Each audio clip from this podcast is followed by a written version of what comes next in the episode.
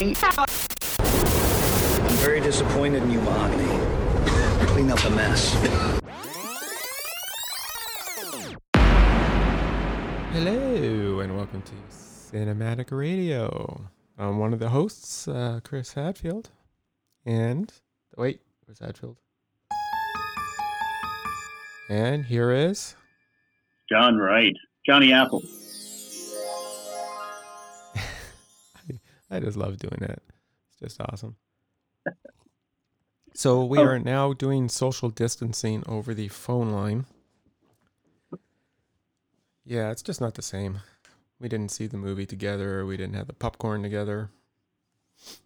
Yeah. Well, I, you know, if we really wanted to, we could do one of the like a video streaming type thing between us. But uh, I don't know. Well, that- then I'd have to, then I'd have to put pants on.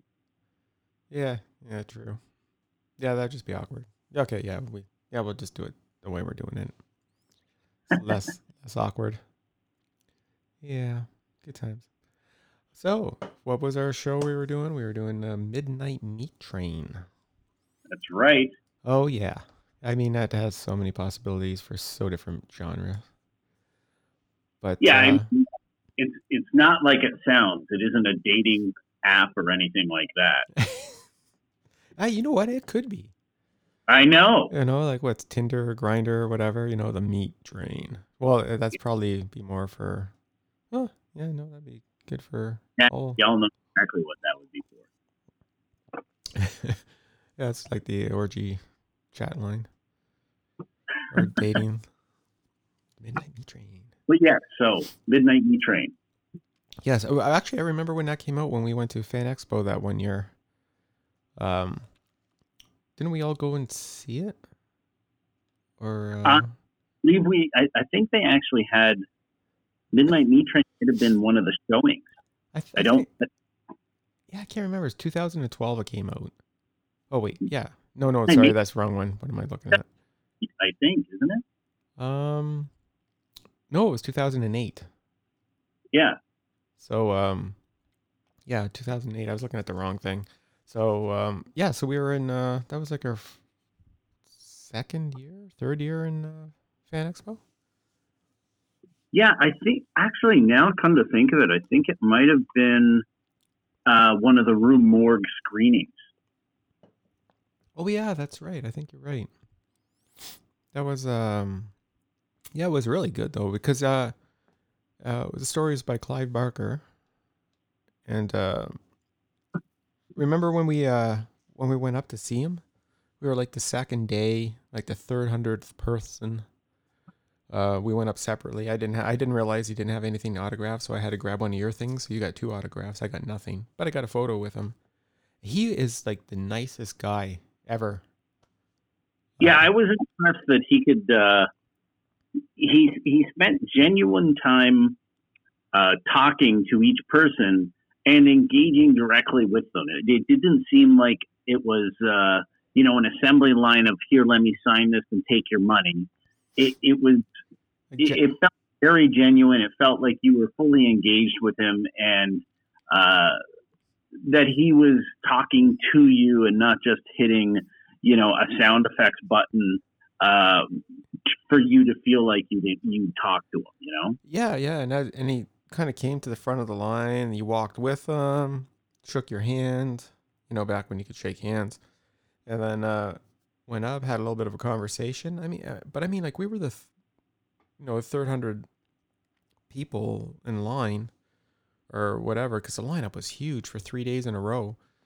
Um, we were the second day, and he was still like so nice. Like you shook my hand, you know, like how are you?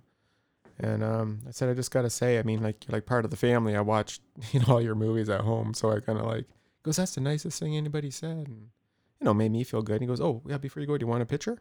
And then uh, took a picture with him at, uh, or I think you took the picture of, um, and then I took I'm- one of you. and I think a picture of you with him. Yeah, Yeah, so it, it, he's so nice. And the other person that was super nice, which we have to do a movie review on that too, is um, um, Roddy Piper. I have come here to chew bubblegum and kick ass. He was, Yeah. he, he was exactly the same as uh, Clive Barker. Like you just nobody else existed except you. Whether it was a, f- you know, whether it was just his thing or what, but he just sounded genuine and super nice. Like I, with him also, I went to get an autograph, you know, and I ended up getting the Polaroid. And he went to sign my movie. I go, no, no, no, no, I didn't pay for that. He goes, ah, don't worry about it. Just signed it, and I was like, yeah, there. And then you came across some other ones that were just not that nice. Yes, uh, definitely. Some of the people that are at the uh, fan expos and comic cons and stuff like that, uh, they they seem to take their audience for granted, and it, it, you know, like that. That's where I where I said it seemed assembly line. We've witnessed that where it's just move along, move along, move along, and uh, Pay your money, get your autograph, move along. yeah, it, it, it doesn't uh, it doesn't like when you think about the amount of time that people put into trying to see these people that are um, you know people that even though they've never had a personal interaction with it's someone they look up to it's somebody that they you know feel has has touched them in some way either intellectually or emotionally um, and when someone just completely almost negate your existence. I, I don't know how you continue to be a fan of theirs.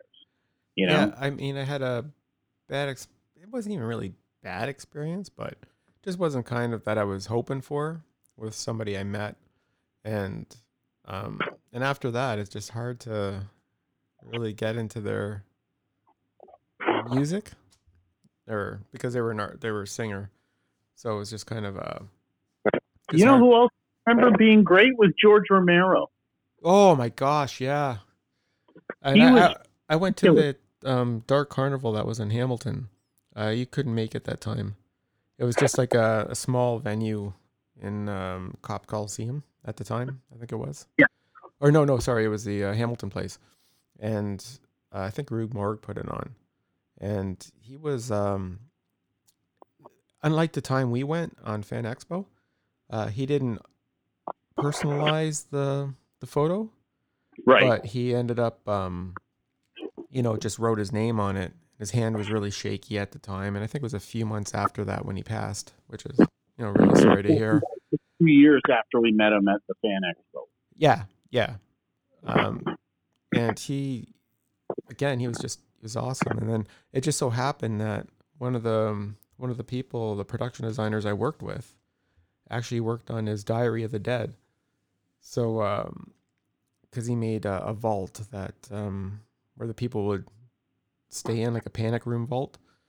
And Okay. so i mentioned him. He goes oh say hi to him for me. And um so it was really kind of cool. Like he was just so personable, and of course I got another picture. So I got the uh, Dawn of the Dead and the um, Day of the Dead one, and then you got the Night of the Living Dead. Yes. Yeah. Uh, So that- right. And, and all of this is spectacular with the review of Midnight Meat Train. sorry, was that? It kind of cut off a bit. Oh yeah. okay, I gotcha. It's hard over the phone because it's just sometimes it cuts out a bit. Oh, okay. Yeah, no, I'm just saying that as a roundabout way to get back to uh, Clive Barker and the Midnight Meat Train. Exactly. Yeah. Which, which now that we will get into that, it was from 2008. And Yeah. uh, well, actually, before we do that, we'll just say uh, we'll get to that right after this.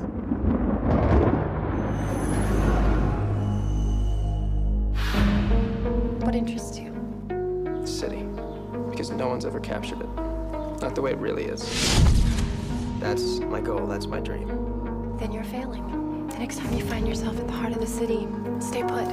Keep shooting.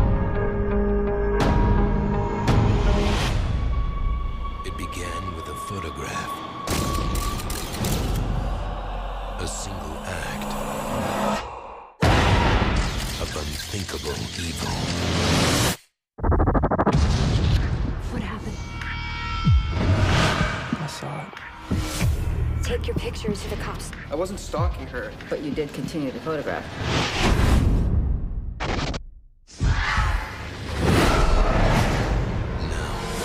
These represent missing people for the last three years.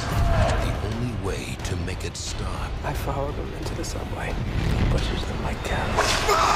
They never find the remains because he unloads the meat somewhere. Just to go for the ride. I got a train to catch.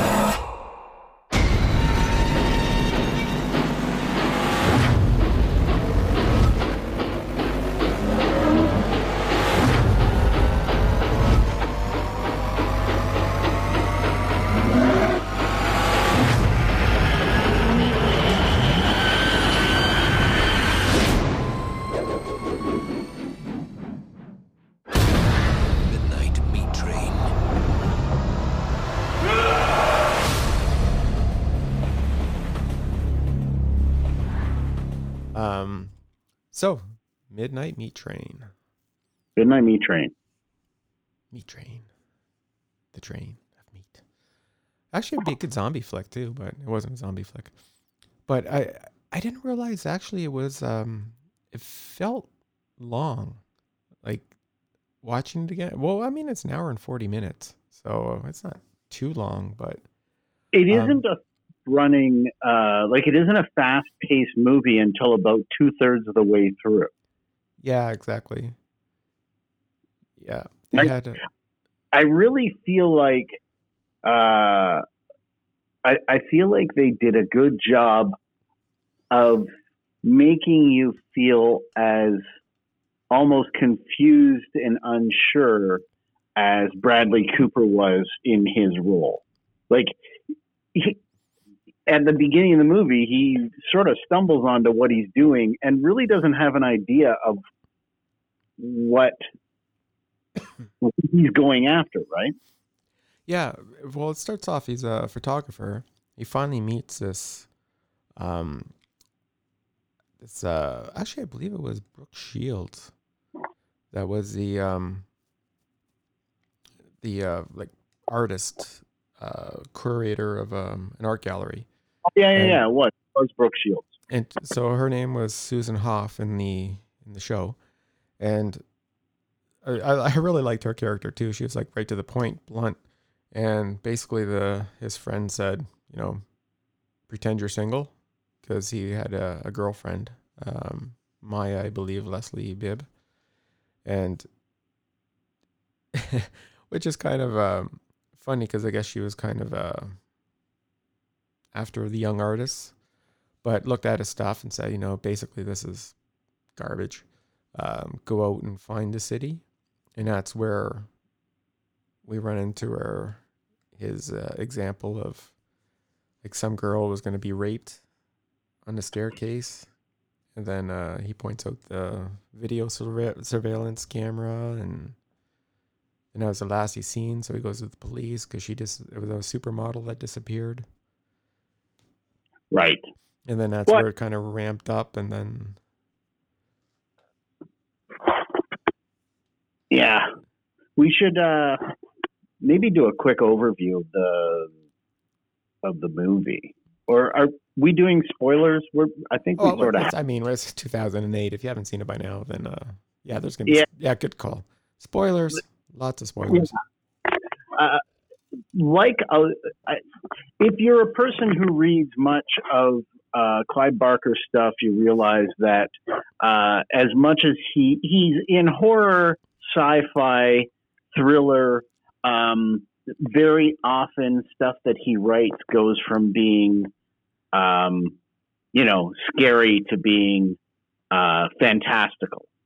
Um, and you don't always know what direction it's going to go in. You, like eh, it's and it's it's not that you aren't engaged. It's just you're like, what the hell? What just happened? Yeah, Um, you know, and and I actually I found that with this movie, you know, um, with the whole alien aspect of it, uh, which you don't find out until about probably about halfway through the movie. Um, see, I wasn't sure if it was actually aliens,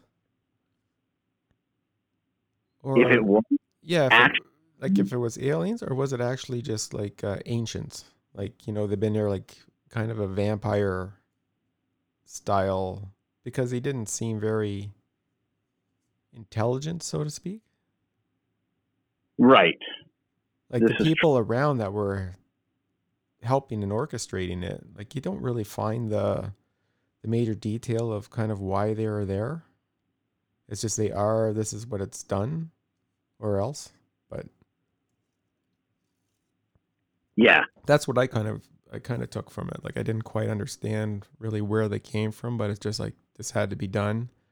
And um I mean Vinnie Jones was awesome. Uh he was the the main killer. And then basically um uh, Bradley Cooper, Leon, he ends up uh taking over the position not even realizing it.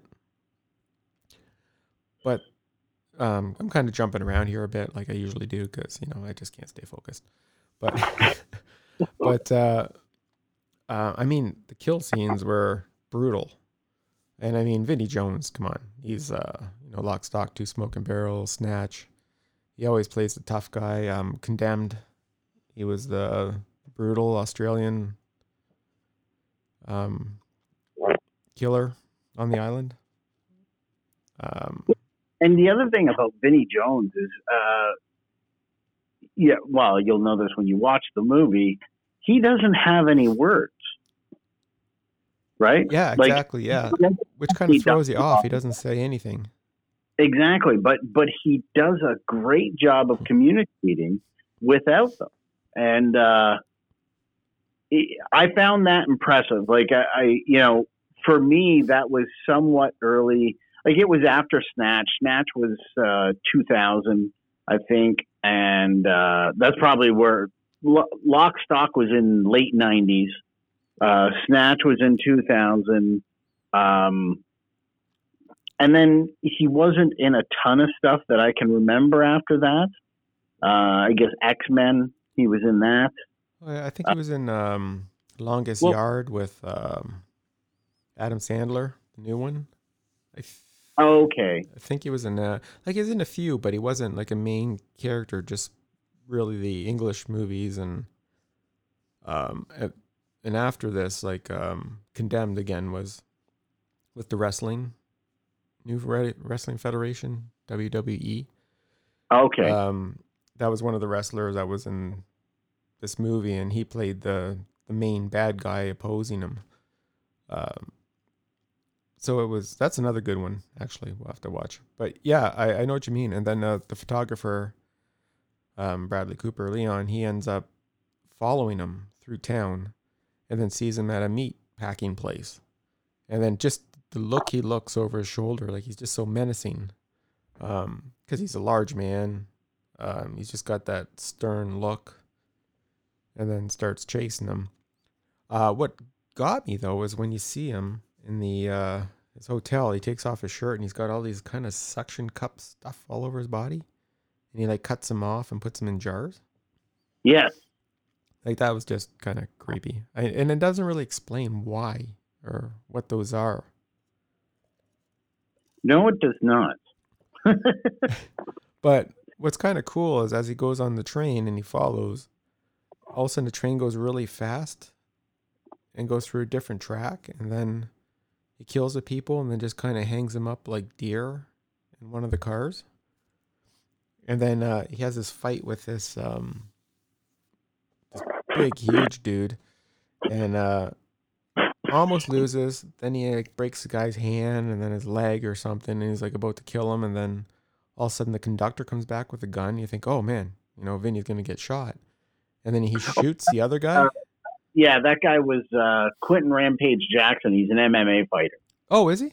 Oh, there he Yeah. is. Yeah. Uh, so Yeah. he was uh, Guardian Angel was his name in the movie. Uh, yeah, he was a big guy, man. Um, so that was kind of cool. Shoots him, and then the like the tr- I, I really like the conductor of the train. He's just he's the only one that talked, and then he um, you know, I'm very disappointed in you. Yeah, he just looks at him and but you could tell he's getting tired and he doesn't want to do it anymore and uh but he doesn't want to give up either. So um you know, kind of skipping a lot, but uh like the police you know, his uh, girlfriend sees something wrong with him and then you know, he wakes up and he's got like this scar on his chest that's carved out, which is the same one that Vinnie Jones has when he takes off his shirt and takes the suction cups off. So you you- Yeah. you, start wondering like, wait, what's going on here? And then um, as he keeps following him throughout the film, then you, you get like little pieces here, there. Then you end up finding the cops are involved.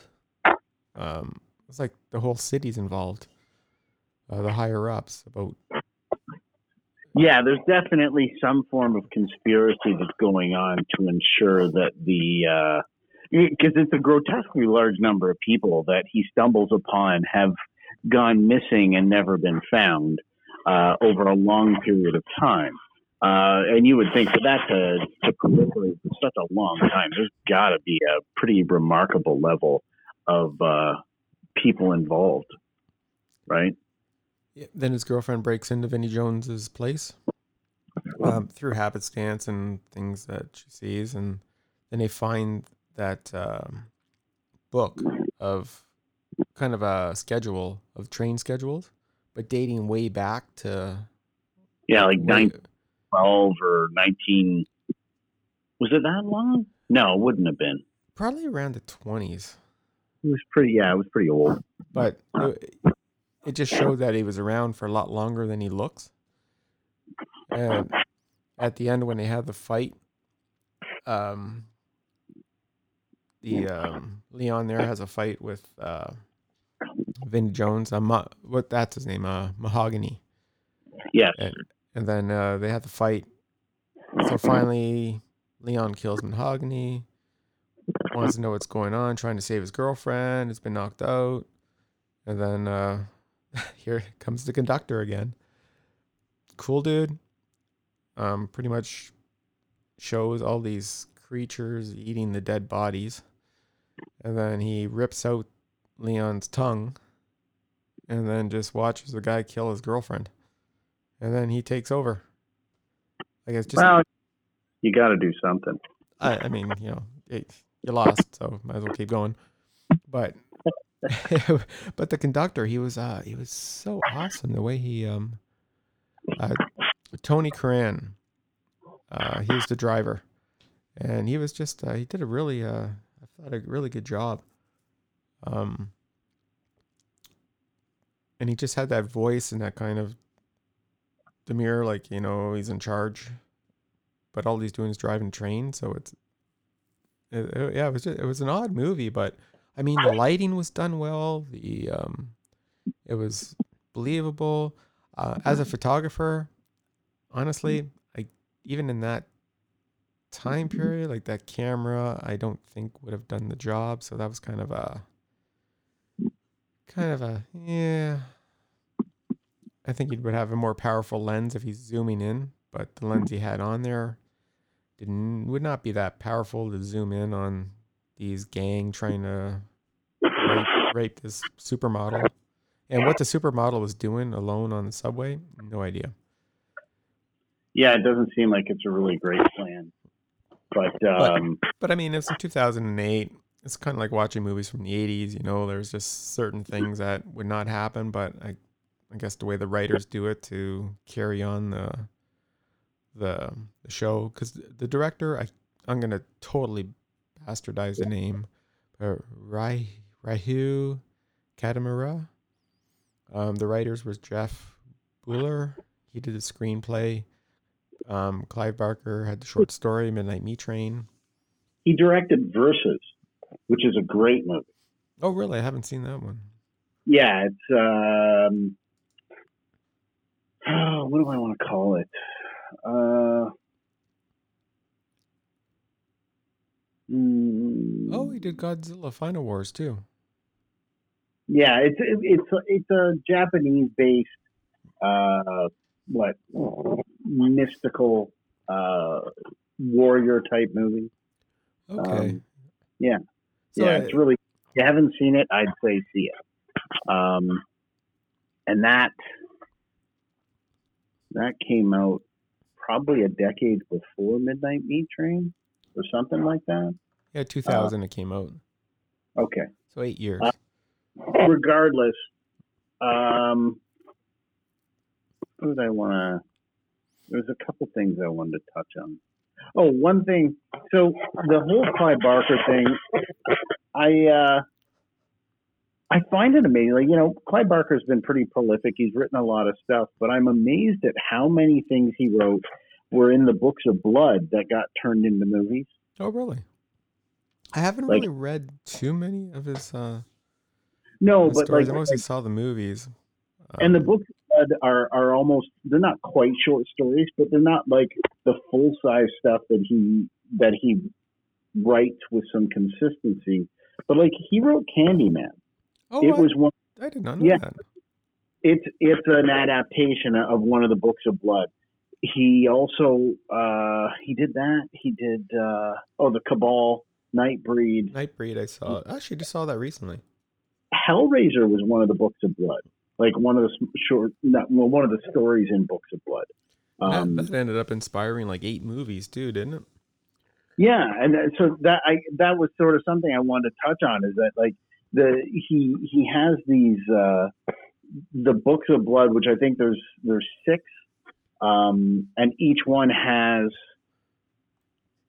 uh, few stories in it. I don't know, probably between five and six stories in each book. Oh wow. Uh, yeah, yeah, and and uh, and and from that came a number of movies. Like I said, like uh, you know, Candyman being one of them, Midnight Meat Train, uh, you know, the um, Hellraiser. You don't have to go through. I I'd have to actually pull this stuff up online to. I don't know if I'm going to remember all of it off the top of my head, but but really, I like. I, I just wanted to touch on him as him as a writer. He's done some pretty amazing stuff. You get a chance to read some of his books too because uh, they're fun. yeah, he's uh, yeah, there it is. Candyman, Hellraiser, Hellraiser Three, Nightbreed, Meat Train. Yeah, Um, and, and Reed I think was actually called the Cabal. Um, like I think the book was called the Cabal. Oh, I didn't realize he was also a film director, Uh, visual artist. I'm just kind of looking at it's like a Wikipedia thing. He's born on October 5th, 1952. Um, Liverpool, United Kingdom. Uh, like Hellraiser, Hellbound, Hellraiser 2, Nightbreed. Uh, he's uh yeah he and a super again super nice guy, just uh, just incredible. I, I haven't seen him around or heard anything of him lately. no, neither have I. But I thought there was gonna. I don't know if there was gonna be, um, or I heard there was gonna be a remake of Hellraiser. I'm not sure. I mean, he did a he wrote a lot. Um, it has him here as um 38 credits for for writing. That seems to be movies. So I, I didn't realize he did that to many. Like from 73, Salome, 78, The Forbidden, 85, Underworld. Oh, uh, Rawhead Rex. I didn't know he did that. The screenplay for that. Then uh, Hellraisers, Tales from the Dark Side. Going on up with a bunch of Hellraisers. Um, Candyman. Yeah. But again, I can't I can't just say how much of a nice guy he is. Like I did not I was not expecting that, you know, meeting him. yeah, clearly at our age, it, it affected us that because we we we notably um, started comparing other people to him. He sort of set the bar uh, as to what we were expecting, and then we were let down a number of times. We had some other people that were decent, but uh, I think it was a really great introduction to uh, fandom for us. Like the three I can pretty much say three that were I mean, the one was more a promotion, but again, he was genuine. And it's the first time we went to um, Fan Expo. First time I realized you, you know got to pay for something, um, like an autograph. Like, I mean, it was a new concept, right? You just I never. It was I think the first one or second one that we went to, and so it's just a new concept. And then um, I ended up the first autograph I think I ever ever got was um, the remake. Um, oh man, the name slips my mind, but um, it was a remake of uh, Texas Chainsaw Massacre. Uh, Leatherface. Um, oh,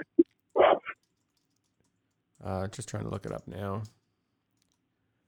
Um, I thought that the the guy from The Hills Have Eyes, he was uh, he was at one of the early ones that we were at. yeah, I, I got his autograph too on the original um, uh, movie casing. Um, uh, where is he? Okay, um, okay, Andrew by. Okay, why do they always these names I can never pronounce? Um, Andrew Byronowski. Um, he also played in another movie called um, I think it was Varsity. Uh, he was a football player that did steroids. I remember he's the first one I, I kind of got an autograph from, and he gave um, I picked out the picture I wanted, and he wrote like um, I think a happy face with X's for eyes, and then he gave me a, a newspaper clipping that was kind of from the movie. Um, it, it, it was awesome, and like he was promoting his band, like he he was really friendly, and oh my gosh, the guy was like a fucking tank. Uh, like his, his arms was the size of my waist. Um, so in the movie, like when he lifted this guy, he must have been about 190 or 200 pounds over his shoulder was like a sack sack of uh, rice, like potatoes. He just like it was nothing, and yeah, I could see why. So he was the first one I got introduced to. Um, uh, not as nice as Clive Barker, which was amazing, and then Roddy Piper. Those were the three that I haven't met anybody yet that compares to them. Right. Uh, yeah, and George Romero for me. Oh, I'm Yeah. sorry. I, I can't believe I forgot George Romero. Um, yes, and George Romero.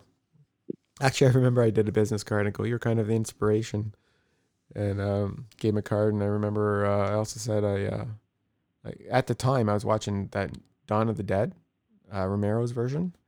Like Yes. every week, I don't know. There's just something about it that just got me go like watch your movie every every week. Uh, he goes, you got to stop doing that. like it was just, it was awesome. Like just came out. Have a life. Yeah. Yeah, he had a good.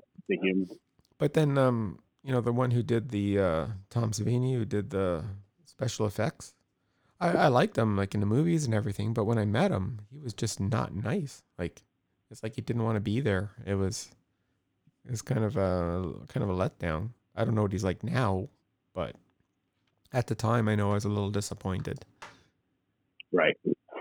But um, but yeah, yeah, I really got to get one of those autographs off you. Of Yes. Clive's. But uh, Yeah. I got them. I, I still have them. In, it's a steel box set, so I just kept everything inside the box oh, I got- cool. myself, and you got the card from inside. yeah, I yeah. I just didn't want to rest. Didn't want to mess up your set. Nah, But, I don't. uh, Um, yeah, no, we're good. But uh, right, I, I find it odd that I'm bringing us back on track. So right, midnight. Um, we've we've covered a whole lot of other topics. What uh, what's your overall like? What what do you what do you think of it? What like what's your rating of Midnight Meat Train as a movie? Well, out of five, say five. I'll say five. Um, I'd probably be like uh, probably like stab it like four point three eight times. Like I really liked it, but there's just some things weren't answered that I would have liked to have been answered. Yes, Um, actually, probably more like a four point five three times uh, stabbing. Um, because uh, the other thing I didn't like too much about it was uh, kind of relied heavy on CGI with uh, a lot of the kills, which Yeah, I- I found a little bit. Is, is that when After Effects first came out? Um, I'm not sure, but I know it was definitely. I mean, it's like watching the original or the um, 1996 or whatever Godzilla. I mean, at the time it looked awesome, his tail whipping against the buildings and the building falling. But you watch it now and it's like just so bad. Yeah. Um, so yeah, I think it was. Um, I mean, technology was a little better by this time, but um, it just a lot of it was too fake. I don't know if they were going comedy. Like I know from working in film that there's also rating issues. Like for example, sometimes with blood, um, it's either got to be really really dark so it doesn't look like blood, or it's got to be really toned down. Um, Right. You can't show much. Uh, but I guess with CGI, depending on the movie, um, how much it can get away with. So Yeah, maybe that's why it had to look fake. But um, I mean, like the eye popping out and um, It's awesome. I remember when we saw that in the theater. I was like, "Holy shit, that was spectacular!" yeah. you see it, and you're like, "Oh yeah, that's terrible graphics." but you know, it's a lot different too when it's at that time you're watching it and the people you're with and the moment. There's so many factors involved. Oh yeah, like I, I'll say that the experience I had when I saw it in the theater, uh, I was very, you know, in 2008, I watched that movie. I got out of there and I was ecstatic. I thought it was a great movie. I thought they did a great job. I thought it was really impressive that they had uh, the main protagonist didn't have any words, um, and and yet he still carried a big chunk of the the pace of the of the movie. Um, yeah, I, I I thought they did a lot of things good. The I agree with you about the story at the end of it. You know, I you would think that you would be able to know was it an alien? Was it just an uh, you know an entity f- that has been around forever? Like uh, it seems like there's more to investigate, but I think that's not answered because it was just a short story and not a full on novel that got turned into a movie. You know, True, yeah. I also Maybe- think, in a way, it actually helps it because you don't know, so you can answer it yourself. Like in a way, Right. that's kind of brilliant because you can make it feel like um, you can apply it to anything. right? You know, oh, maybe it could be ancient evil, or maybe it could just be um, vampires pre-evolved, or you know, maybe it could be aliens. Um, but it's just the whole conspiracy with uh, the police, everybody involved, and this guy just sort of stumbles upon it, and then he becomes the next midnight meat Well, trainer. Yeah, you have to. Something must have happened because I mean, he was starting to have dreams where he was he was taking the place of Vinnie Jones in his dreams and stuff like that. Like there had to have been some sort of connection that had happened, but you know, maybe it was because he he you know when Vinnie Jones grabbed him on the street. I think it was pretty soon after that that he started having those dreams where he was being uh, seeing things through Vinnie Jones's eyes. But there was I also found that in the movie there were a bunch of situations where they were using reflections. They were using uh, mirrored reflections to show things as Oh, opposed that's and true, yeah. Different points of view where you would see it through like when he knocked that one girl's head off and you were actually watching the end of that situation through her eyes on the deca- decapitated head. Um, so I found they did that a few times, and I, I thought it was a little interesting, and maybe that's a depiction that that when they started doing the mirror of it, maybe that was trying to show you that he was seeing himself as that person. I don't know. Yeah. Uh, but ultimately, yeah, I'll say in 2008 when I saw it, I would have given the movie, you know, an eight, maybe a nine out of ten. yeah. To watch to watch it now, um, yeah, maybe uh, I'd say I'd give it a six point five or a seven. Yeah, seven, seven, seven point something. Uh, I was entertained. I, I, I, didn't dislike it. I just at the end of it, I wish there was a little bit more story to it. Yeah, yeah. And I, I actually like the colors. It was kind of dark, um, grainy, bluish. Uh, Yes. it, it it was just it was done very very well. I have to say. So, Yeah, that's awesome. That is Midnight Meat Train. I love the name too. Midnight Meat Train. Midnight Meat Train. There are so many ways we could sell stuff with the Oh my, oh my gosh, yeah. It's uh, it's definitely not a vegan movie. Yeah, right? Yeah. Ah, but uh, yeah, it. Uh, but I mean, even that, um, we we never really touched on uh, the one character that was um, the guy that introduced him to um, Brooke Shields. yeah, and his uh, girlfriend. She he helped her with uh, his girlfriend. I believe that was Roger Bart Jurgis. Yeah, I'm not sure. Um, yeah, that was him. Uh, and how he ended up um, getting, he ended up getting caught in Vinnie's apartment. Um, she got away, of course, but uh, and then he, she found him on a train, and you know, strung up by the um, hook through the ankles, and just hanging there, and um, he was still alive. And Yeah. uh, while him and uh, Leon there were fighting, Mahogany and Leon, uh, he just ended up getting slaughtered.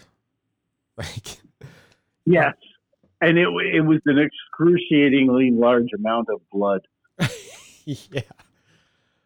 Yeah. But it, it just, I mean, I couldn't even imagine putting myself in his place. Like, I mean, nothing you can do. You're hanging there in pain, and then uh, two people are fighting, bumping you. She tries to lift him off, and then falls. He falls back on the hook, which reminded me of a Chainsaw Massacre. Almost Yeah. the same thing, except it threw the guy's back. Um, and it just you kind of lift up, and then you get the fall, and it's just you just kind of cringe. You just have that feeling. Uh, but then Yeah. he gets slaughtered anyway. So actually, pretty much everybody got slaughtered, and Buddy got his tongue ripped out. So it all, uh, I guess, it all works out in the end. well, he doesn't have anything bad. So ultimately, it was interesting to see an early Bradley Cooper. Oh, that was another thing I was going to say. The beginning shot with Bradley Cooper reminded me of Limitless too, where it's a sort of a close up on his face, very bright. Uh, but that was just something that popped into my head. Huh. I, I actually have not watched that one yet. Limitless. Yeah, yeah. Watch that; it's pretty good. Okay. Um, but uh, yeah, that's my uh, that's my take on uh, Midnight Meat Train. yeah, and me too. So that's it. so we'll just have to decide what to do next. And uh, thanks for being home to uh, to answer this. Yeah, no problem. Glad we got the kinks worked out of the Bluetooth interview per- portion, and uh, we're able to put this together. That's great. yeah, I'm hoping. All right, man. Well, uh, great to do another one with you, and uh, we'll talk soon. Sounds good. See ya. All right. Bye, everybody. See ya.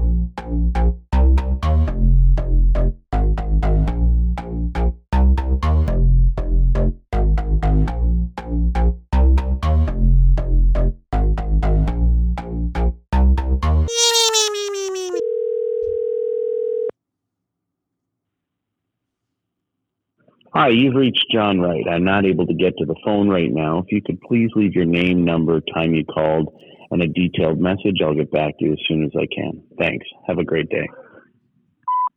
Johnny Apples. Hi, it's Chris Hatfield from uh, Cinematic Radio. Um, just giving you a call to see if you want to do the interview, but I guess we'll uh, have to just throw this on bloopers.